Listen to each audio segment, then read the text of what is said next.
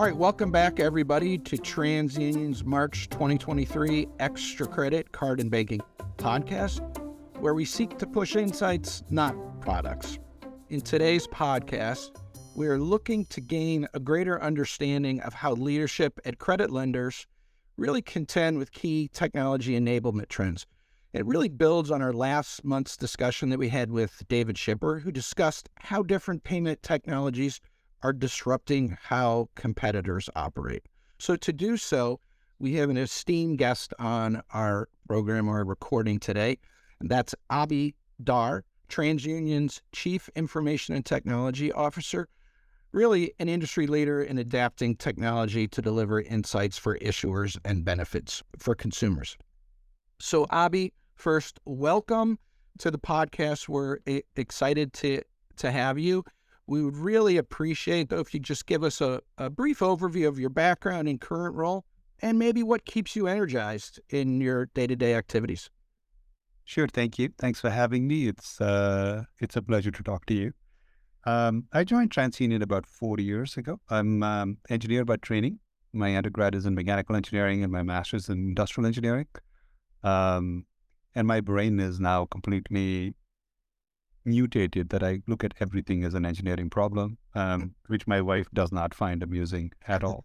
um, my wife is not an engineer, for the record. Um, you know, I've been doing um, I've been doing engineering systems type stuff for for a very long time. And uh, it's only recently in my career that that I've actually realized that engineering, systems thinking, all of that uh, is the easy part. What makes my job hard is to get really smart people, um, get them motivated, energized, to organize meaningful work for these people and get them to work in a way where their discretionary effort creates more value than they would have individually created. That's kind of become my life's mission, and that's that's what I that's what I get up to do.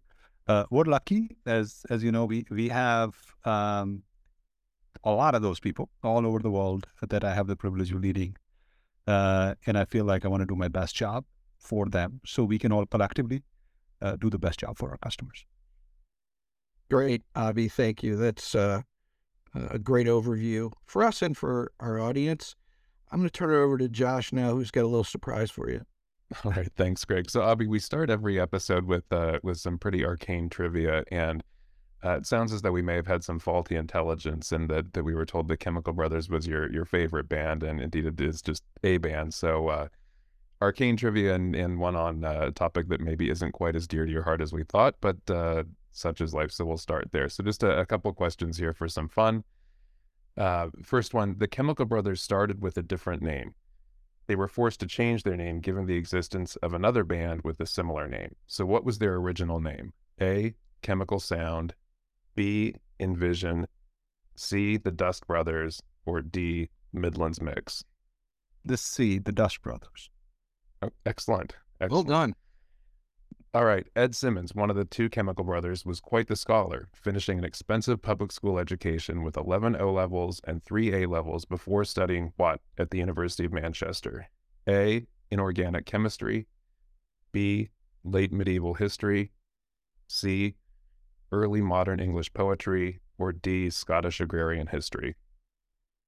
Uh, one of the histories. I don't remember which one. Uh, yeah, B, late medieval history. Okay, that one. Excellent. Nice job. it is. And um, third question. Shortly after releasing their debut album, Exit Planet Dust, the title inspired by their original name, the newly renamed Chemical Brothers signed to which record label? A. Mercury Studios, B. Polydor Records, C. Ministry of Sound, or D. Virgin Records? Uh, you know, I, I think I seem to recall uh, there was this new brand by this crazy guy um, called Virgin Records. Uh, he had just started that. I think they signed with them. Actually, all of them did. At Fatboy Slim, all of those guys ended up, ended up with Virgin. I think I remember. So I'm going with Virgin Records. Correct, correct. You are you are closing in here on I think what might be a, a record here for correct answers. So see if you can carry it through the last one. So last question. On uh, the 7th of April, 1997, the Chemical Brothers released their second album, Dig Your Own Hole. What was the inspiration for the name of this album? A. An overused admonishment from Tom Rowlands' time in Catholic school. B. A speech in, with Mar- a speech in which Margaret Thatcher predicted an Orwellian nightmare if the Tories failed. C. Graffiti on the wall outside of their South London studio. Or D. A line the gravediggers speak in Hamlet. D. Yes. That was C. It was C. Graffiti. So on the- close. Yeah, yeah. But our, our other guests, thank you. So maybe not. I didn't. I, no, I didn't. Thank you. Uh, well, they're not. I mean, they're one of my favorite bands. Um, it, it just you know that's around the time when I was in in school and college, and you know that's the kind of stuff that happens. And anyway, but Same. thank you. Well, I would, it would, I would hate to see what you do with, uh, with questions on your favorite band because three out of four is certainly not bad. So thank you. Thank you very much. thanks for playing along. Oh yeah. Um, well, so let's let's uh, get into the heart of what we brought you on to talk about, and and get into some some questions that we wanted to um, pose to you. So, you know, I'll start and just what are as you think about some of the business drivers globally you're hearing as a technology leader. Um, what are what are causing organizations and technology leaders to change how they think about technology? You know, I think um, we've had a lot of um, a lot of behaviors that were sort of building up to this pandemic, right? So we had um, really after the after the internet and then after the iPhone really came out, um, technology has become more and more part part of sort of human society all over the world, actually, right? And and what happened as as technology became more and more part of society, you know, how we entertain ourselves, how we get from point A to point B, how um, how we use our time. You know, when the pandemic came along, it kind of sort of accelerated that adoption. And uh, what happened was people's expectations in terms of how they want to conduct life uh, significantly changed, and they changed to becoming, you know, no pun intended, impersonal, right? Because if you cannot interact with other human beings because they might give you a disease that might kill you, you know, the behavior changed to, okay, I don't want to deal with other people. Uh, and what replaced that was this underlying technical interaction model. And so uh, when that happened, right, that has an impact on business every which way. Um, it has an impact on interaction model. Um, so where retailers or financial institutions had um, buildings or branches for people to come in, and their expectation was to to manage walk-in traffic, that just went away. Um, and then, you know, to the extent that they had people, uh, digital solutions that were just call center dependent, you know, they couldn't get enough people into the call centers because people um, were exposed. So then all digital solutions of self-service, et cetera, started coming up. Zoom, uh, payment changed, um, you know, uh, lending behavior. Uh, you know, you, for years we said you could never buy a car without going to the dealership, or you could like all that changed. Uh, when that changed, right, the the number one thing obviously was what consumers prefer, but second was technology. And um, and now that we're coming out of the mitigation of the pandemic, even China is now now coming out. Um, you know, people are more and more telling us, "Well, we don't want to go back to the old, old way." Uh, I mean, I, you know, uh, what do you mean I have to come to the branch? You know, um, why can't I do it online? And worst case, I should be able to call somebody and get it done, right? Or or retailers are saying, "Hey, please come back and do this tour. and people are saying, "Why?" I mean, I, I get stuff delivered to my house all the time, and and you know, Uber, et cetera, et cetera. So, so these things are really technology driven, but they are impacting business. Um, and the way they're impacting business is our cost drivers are changing. What we traditionally spent money on, you know, how our margin was affected, you know, our capex approach is getting getting changed and also the consumption behavior of the users is changing. So in, in the financial industry, right, you know, no branch banks, right, will tend to do better, right, because you know they were never burdened by that. Payment mechanisms, uh, fintechs that are focused on payments, such as Stripe, uh, which power other digital interactions, are going are doing well. Uh, there is new consumption models such as your audience knows buy now pay later, um, that is changing expectation behavior. So so all of that um, is actually powered by mobile phones and, and, cloud. Just in 2019, right, we had large financial institutions that were worried about going to the cloud. Some had gone, but many were saying, "Well, we can never go." Uh, you know, regulators were still trying to grapple their mind around cloud, and now it's kind of like, "What do you mean you're not on the cloud?" Right? It's just a very short period of time because you can't buy enough equipment. Um, because uh, you know cloud providers have better access to equipment and talent to actually manage infrastructure on behalf of everybody, just like the electric company. So so that has changed, and um, what that means then is that um, if you look at a typical P&L, you know the revenue drivers have changed in terms of the channels the consumers prefer. The the cost of goods sold has changed because the tech components are different, capital requirements are different. So P&Ls are getting changed up and down because of these adoption technology. And then more importantly, what happens to the talent, right? So people who understand technology, and I don't mean just engineers, you know, sellers, right? Everybody has a very different appreciation of technology, but people who know technology and how to drive this value across the world have become scarce. Um, last year was crazy.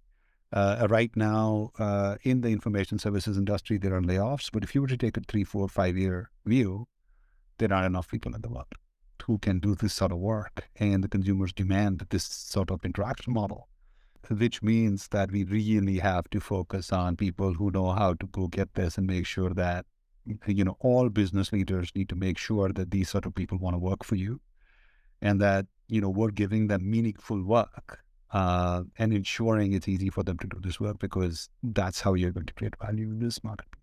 Does that does that answer your question? It does. It does. It's a it's a very rich answer. Just thinking about, I mean, you you described some real shifts in in consumer behavior and technology and in people. And so if I'm if I'm listening to this and I'm a you know, running or helping run a, a lending business at a bank, how do I think about adapting my business and what should I be doing to to help my business adapt to these new paradigms that you just shared? Yeah, I think I uh, I think first the first step to making uh, making the change is to sort of first acknowledge that things have changed around you, right? right? And so I, th- I, think the first thing is to actually, uh, and we do it all the time. I, I, do it all the time. I try to revert to my traditional behaviors, and and unless I check myself, I'll continue to do the same thing that that I've done for years. So first thing is recognizing that the world around us has changed, and this is not a hey, this is a new, different kind of technology change. This is a profound. What do you spend on money, and how does it manifest in your P and L type of a change? the most uh, sort of upfront of the people uh, in the disruption economy would tell you this is this is of the same level as the industrial revolution or the information age you know some now 50 years ago can you believe it? This is the same sort of level of of impact. Um, and and you know we haven't even talked about the the artificial intelligence machine learning impact of that. So the so the first thing to do is to say, okay, this is that level of change. And then the next thing to do is to actually think about how you can bring people who have this kind of understanding and knowledge and make them part of the the strategy right right from the top. Right. So so people like this should be part of your selling groups because they can advise on not only what what is happening in the marketplace from a tech point of view, consumer adoption point of view, but also what you could do from a digital point of view to be a better seller, um, to be a better operator, um, and and also have them be part of the strategy, right? So so what is happening in the lending business? You know, are people using traditional data like like the ones we provide, alternative data that we provide to some customers, the algorithms that we've delivered? And then should they be using other indicators which are allowed by law, depending upon jurisdiction, to actually make better decisions? And then how do they, how, you know, what is available from a technical point of view that can actually improve their yield, etc. Uh, and make these people part of the the strategy process, the the products that they build, uh, and the decision making. Uh, and sort of to the extent there is somebody line thinking, make it slightly different. Um, the the other is governance and oversight should include include tech, right? So, um, so to the extent you know you have influence on who gets on your board, uh, or who your advisory set is, who your stakeholders are, make sure that people understand um, the impacts of tech on PNL and businesses are part of that, and give them true governance and oversight, right? So you, you don't want somebody to tell you something is going to happen because of technology, and then you have the capability to summarily ignore them. That's mm-hmm. uh, you know that's like hiring a trainer and then not listening to them, right? That's that's not going to help. Uh, and then the last thing is is that um, there is a nuance to tech. A lot of us have grown up, um, especially in financial services, where technology was a cost center reported to CFO, and, and basically, you know, you got your mainframes running, and as long as they were running and the jobs were running, you you know you kind of sort of managed the cost and, and you did your job. But that paradigm has completely changed. Uh, just like in in in a top line function, you have marketing, and then you have performance marketing, brand marketing, and you have inside sales, and you have sales enablement, then you have the actual sellers, etc. Uh, in tech, also, you know, we have that difference. So we have the IT guys. Uh, these are the people who fix your computer uh, or your phone um, when it goes down. And then uh, you have the operations, tech operations people who keep the machines running uh, that are servicing your clients, creating the model, etc. Then you have product engineers who are actually building new products. These could be new algorithms. These could be new D2C models that a lot of our customers have. And then we have information security. And, and that's just the four highest level of things that happen in technology. Um, and they are not interchangeable um, uh, you know, the person who fixed your computer, that probably isn't the person at that exact moment. They may grow into it, but that exact moment can go and write a brand new product for you that you can sell to market. And the person who is writing a product for you probably as frustrated by their laptop as you are, and don't know what to do about it. And and then you know so on and so forth, right? And information security is basically looking at all of us and saying, you guys are going to, uh, you know, if you're not careful, uh, you're going to create unmitigated risk, which is going to create real problems for your business directly, or at least from a regulatory point of view, right? So it's all of these things that work together, and, and understanding that and how it fits, uh, what drives top line versus bottom line is very, very important. That's what I would say. Good. I feel... Abhi, sorry, Josh, yeah. interrupt. Yeah, I just have a tangential question. Sure. You mentioned the four or five areas of, I'll call it technology focus slash yeah. talent is yeah, yeah. when you, when you talk about talent scare, scarcity as you've done uh, previously, is it spread across all those areas, or are there one or two areas where it's the most uh, acute? So, it, in general, it is it is chronic. It is across all of these areas. Um, it is the most acute in two, two or three areas. One in information security. Mm-hmm. It's it's it's just it's just we don't. There are more bad guys than good guys. I don't know what else, how else to say and um, and because we didn't pay attention to it for I think a very long time, businesses didn't, uh, governments did.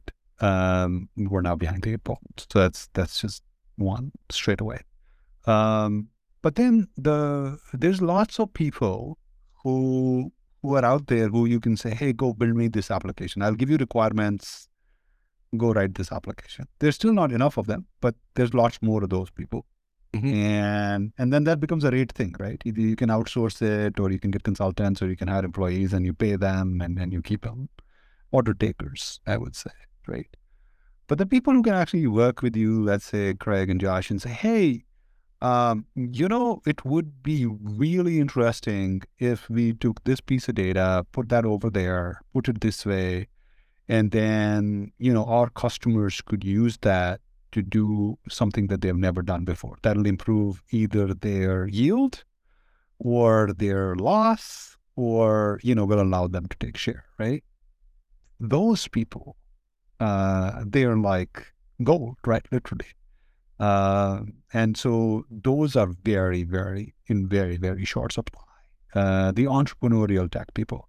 And the other thing that is that is problematic um, for us in in big corporations is that they have they don't have the best sort of impression of of working in large corporations. So they prefer to go work for startups and things like that. Um, so so the, so the, you know so there is an artificial scarcity there as well. This really comes from, and I have to make this pitch. It really comes from uh, not enough people studying STEM, uh, science, technology, engineering, and mathematics, um, and then not enough of them actually going to college to to take on applied sciences like engineering. And then the ones who do go, you know, they not a lot of them actually graduate. They change their their majors to anthropology or something else because um, it's a harder way to get a degree. Um, so that's creating an acute shortage on the supply side, and obviously the demand side is exploding. Right, and in the U.S. and and the U.K., right, we have declining populations, and we are exacerbated by this this effect. But even in places where there are large populations, such as India or China, it's, it's still it's still not enough. We're not producing enough, and and even if we are producing enough, they don't have the expertise of people like me who've been around for a little while, and people like me are dissipating faster than than the ones that are coming. Does that answer your question, Craig? It does. Hopefully, you're not disappearing too fast. Well, no, I mean, it's a human thing, but right. hopefully not. I agree with yeah. that. I can, I can go along with that. Hey, Abhi, one one question uh, that came to mind as you were you were talking about the the last question. Then, Craig, I'll I'll stop monopolizing this. But you know, as you think about and, and describe how technologists and business people are becoming more intertwined, and some of those barriers that have been there historically breaking down, yeah. if I'm someone who's come up on the business side as a lender, uh, it, it, it, can quickly become overwhelming when I hear people talking about some of the things that you, you know, cloud or AI or, or the new technologies and things. You know, how do I keep myself relevant if I'm if I'm you know early mid career coming up having come up in the business side of things as these barriers break down? Um, I, I think um, I, I think it's valid. I think I think we we all have a certain amount of worry about um, you know whether we know something or not, right? And so so I think it's valid, um, but I think it's also historical. Yeah, uh, you know the the way we we grew up in in the past was we would say things like, "Hey, I went to business school," and you know even engineers, people with engineering degree, once they got their MBA, they would just basically disavow the fact that they were at one point a programmer. They're like, "Oh, I'm a business person," because we had this class hierarchy. Whether you're on the business side or on the on, on the overhead side, and tech was at a cost, right? It was a corporate cost like finance or whatever, whatever. And um and and you know we grew up thinking like if I stick over there, it is not you know I, I can never run a P&L, I can never become a CEO, right? I got to get to the business side, and and it conditioned ourselves. And and what happened though was that you know the the P&L managers the general managers didn't know about everything anyway. What happened then was they didn't know about marketing any more than they knew about tech or finance, right? But it was more acceptable to say, "Hey, I understand, I understand the P and L, but but I'm not really technical." Um, they would never be allowed to say, "I'm not, I don't understand finance," okay. or "I don't understand marketing." Uh, but it was almost okay to say that we're not we're not technical. So, um, my advice, first of all, for business executives as of today is to never say I'm not technical. That that's like in 2023. That's not necessarily a good thing. I, I, I, not that not that being rich is an indicator of anything, but let me let me read off. You know, the richest people in the world, if you actually think about it, only a couple of people are business people, right? So Warren Buffett and you know maybe Carlos Slim uh, mm-hmm. are business people. Even Carlos Slim has made his money in telecom, though. Just let's mm-hmm. just be clear. Everybody else is a tech person. Everybody is the founders of Google. It's it's a founder of Amazon. So so don't say that you're not technical um, any more than you feel like you want to say I don't get finance or I don't get marketing. The the business executive's job is to is to try to understand what impact it will have, tech will have on my top line either from product development point of view, you know, um, product marketing. A lot of product marketing is digital marketing, performance marketing. Um, in terms of the costs that go in, you know, are you shifting from capex to opex? What does the impact have on on the P and L? Um, you, you would anybody would understand that anyway. And then it really doesn't matter if it's cloud or Oracle or IBM because it's cause really what it manifests itself is whether it's a whether it's a CAGR on the cost line or or somehow does it enable um, somehow does it enable our top line, right? And um, and, and then you're about as expert in it as as um, the the marketer on your team. Um, but what you what you cannot do is not actually have um, the best people on your team? Mm-hmm. And I already said that the best people who can actually figure out how to use technology have lots of choices. So, so you got to create a condition where these people want to come work for you, uh, give them meaningful work, give them authority and participation to solve these problems, just like you would give your marketer. And and then I think uh, I think that's that's kind of what what you can do. Uh, and that would be my recommendation. Yeah. That's a really helpful perspective. Thank you, Abhi. Craig, I'm going to turn it over to you. I've been feel like I've been monopolizing this conversation so far. Yeah, no worries. It's been good, Josh. So, uh, Abhi, at this point, our, our questions have kind of led you down the path of discussing you know, technology's impact on businesses and their executives slash leaders. However, let's talk now about tech as an enabler for improving consumer access to financial services or improving customer service. So specifically, you know, you're responsible for technology strategy supporting customers in some pretty diverse geographies. So if you look at financial services delivery across all the different markets, what are some specific ways you see technology improving consumer access or financial outcomes? You know, for the first time in my career, I uh, I can see that technology adoption and and product expectations and innovation really is happening more outside than inside. And you know, we have businesses and we have a fairly large business in India, uh, in South Africa, in Latin America, Brazil, UK, Canada, and Hong Kong. Um, so, so I get a pretty good perspective from around the world, and and traditionally it's been that we we figure out stuff and create innovation, intellectual property in the U.S., and then we we export it to the world. But recently, that hasn't been the case. And you know, the the biggest example I can tell you is BNPL uh, started internationally, took adoption, and then came to the U.S. and and there are other examples. For example, in India, you know, everybody has a has a digital identity through this thing called the India Stack, and uh, and they're really able to to um, move payments, for example, to to electronic and, and reduce the amount of cash. And the government of India can can deliver funds associated with COVID to all Indians in minutes when, when it takes us such a long time in the US. So it's a very different world. And um, and as I look at it, uh, you know, um, I really think about how we're creating from a tech point of view value uh, and and this technical adoption uh, and, and, consumerization of technology really goes to our core mission. Um, you know, with with more and more people, with more and more data uh, sort of becoming available, um, we can actually include more people into the into the financial ecosystem, right? So the Indian Bureau is only 20 years old. Uh, and already, uh, you know, for example, in the last five years, right, we, we've significantly increased the number of women who have access to capital to start businesses in India. That w- that wouldn't have been possible um, for hundreds of years prior to that. First, because we have a bureau. Second, because through COVID, you know, we have all of these technical solutions that are that are available, which wouldn't have been possible if the government of India hadn't made their economy technical, right? And so it allows us to improve financial literacy. It allows us to include marginalized part of society, not just in India, everywhere. I'm just using that as an example. Uh, we have lots of work we do in the U.S.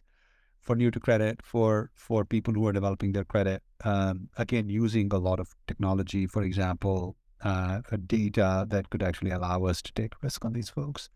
Uh, and then um, in many places, you know, we are able to create new scores. So, for example, uh, you know, food sufficiency is a big problem around the world. So in India, we've created a product called um, the Agri Score, where we take satellite data and using satellite data and machine learning, we're able to predict what the yield on that plot is going to be and and are able to extend credit to small small farmers. It's fascinating. Yeah, yeah. I, I, just when I heard about that product, it, it kind of blew my mind. Like, why aren't we doing this everywhere? Right? That food sufficiency is the number one problem in the world. And then, you know, a lot of in a lot of these business, a lot of these economies, because um, a lot of the the traditional job market is is not enough to sustain people. There's a lot of small business people, MSMEs. Think about Africa, you know, rest of Africa and Kenya or India, Brazil. Um, uh, one of the products we created in in India because of the this this technical stack that the government of India has created, um, we're able to get. Um, the GST uh, taxation numbers in real time flowing through the economy. And we're able to actually create a FIT score, which is a MSME score, uh, a medium to small uh, enterprise score, uh, which is individual providers, a lot of them, and, and, and they're able to score their business and, and that way they improve it. So we're really focused on using technology like satellite data, like data at flow presented by more progressive governments where there is data available uh, to actually include more people in the credit ecosystem. And, and I think that's how uh, uh, that's how our technology uh, strategy allows us to to grow and improve financial outcomes both for lenders as well as consumers. That is great. Um, you know, Abhi, our audience not only is folks that are involved in the financial services space or leaders in the financial services space, but it also involves listeners who are interested in the space, perhaps in in entering the space.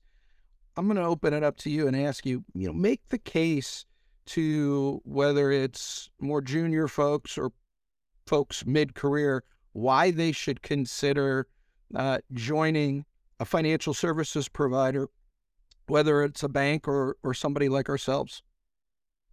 Yeah, look, I think I think uh, you know, to use the cliche like money makes the world go round. So so you know we we we like to hate on the financial services industry, but it's very important. It, it, it is a inherent inherent good to have good, robust financial services for economies all over the world.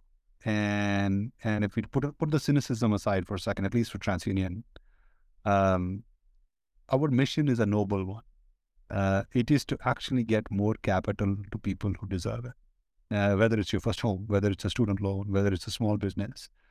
Uh, we make uh, possible um, the lives of people to be better than they otherwise were through through allowing them access to capital. And on the other side, their money through financial institution to get more yield so that this becomes a closed loop economic circle. That is a noble purpose. So so you know if you're gonna do something in tech, you know, uh, do something that has a noble purpose. And and everywhere there is cynicism, but you know, at least we're not putting cat videos on the internet, right? We're, we're actually trying to get get money to people, and and so that's sort of my first bit. Second, look, um, if you're in in, in technology, uh, you know, um, uh, these are these are complex problems, right? We we take hundreds of millions of fragment records, associate them, find a unique, uniquely identify a person, which the government checks us on. Multiple governments checks us on that we actually found the right person, and then their associated risk. And in a very short period of time, uh, less than a second, we decided that person should get credit or not. This is a hard problem, and and so so it's a first class problem. It's a noble purpose. Come come join this industry, and that would be my ask, right, for for the people who are contemplating uh, contem- uh, who have this kind of background and who are contemplative choices in, in, in our career, right? And and um, for those of us who are not, um, you know, learn and and you know, if you have kids uh, that are in college, you know, don't don't rule out don't rule out STEM, don't rule out engineering. We we need more people who are open minded about this. That that would be my ask. We do that. Uh, we do that in TransUnion, as you know. Uh, our noble purpose is to to to create um, financial inclusion for everybody everywhere in the world. And um, we work like the way I described you, at least as long as I'm around. This is how I think about our business. This is the kind of challenge I give all of the people who report to me all over the world. Do meaningful work. And if you're out there and you don't work for TransUnion um, or for our customers, come work for us. Uh, come join us. Uh, and uh, because at the end of the day, this is the way we work. This is the kind of people we have. This is the kind of culture I'm trying to develop. Uh, you know, it goes back to what we do for our customers. Uh, this is how we operate. These are the kind of people we have. So, uh, you know, we want to make sure we deliver on the promise for our customers. When you go with us, uh, you will have better outcomes compared to when you go with our competitors. And this is how we make it come true. Uh, that's what my pitch would be. That's a compelling story, vision and story. Abhi, again, thanks for applying your valuable time to our podcast. Hopefully, folks who are listening to the podcast get as much out of spending time with you as as we did. So, hopefully, at some point in the future, we'll have you back. My pleasure. Thank you so Thank much you. for having me. Thanks for listening. Appreciate it. Hopefully, it creates value for your audience. It will. It will. Thanks, Abhi.